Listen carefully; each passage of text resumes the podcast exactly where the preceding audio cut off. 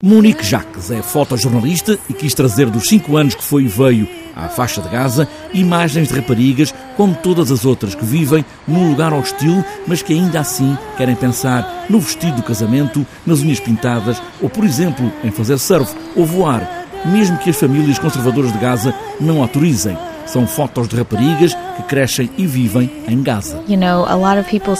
Sabem, muitas pessoas veem a mesma coisa em Gaza. Nós vemos o mesmo género de imagens de violência e destruição. Claro que isso acontece, é o que está a acontecer neste momento, mas o que eu queria mostrar era outra coisa que também está a acontecer agora.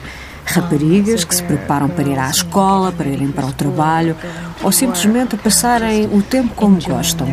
É mais uma espécie de dia a dia.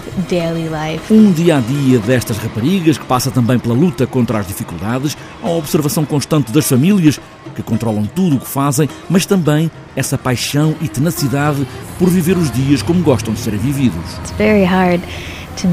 É muito difícil tomar as suas próprias decisões porque a família está a ver, a olhar para o que se passa. Nós não gostamos disso e nós vemos estas raparigas a lutarem contra as limitações que a sociedade impõe e o que elas gostam ou o que vão querer ser.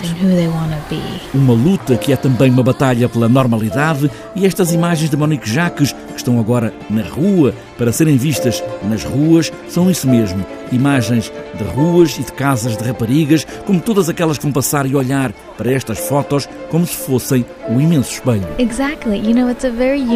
Exatamente. É uma história universal. Crescer e esperar aquilo que vamos ser. O problema é que Gaza é um sítio muito difícil, o que torna a história um pouco mais complicada. Mas todos podem relacionar estas imagens das fotos com a própria vida. Oh, lembro-me bem como era comigo. Tornar-se uma mulher é de facto uma coisa única.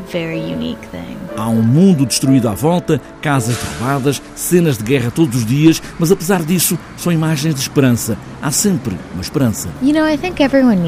Sabe, eu acho que todos precisamos de esperança, particularmente estas raparigas que me contaram o que queriam fazer, os seus sonhos. Sim, eu acho que há muita esperança.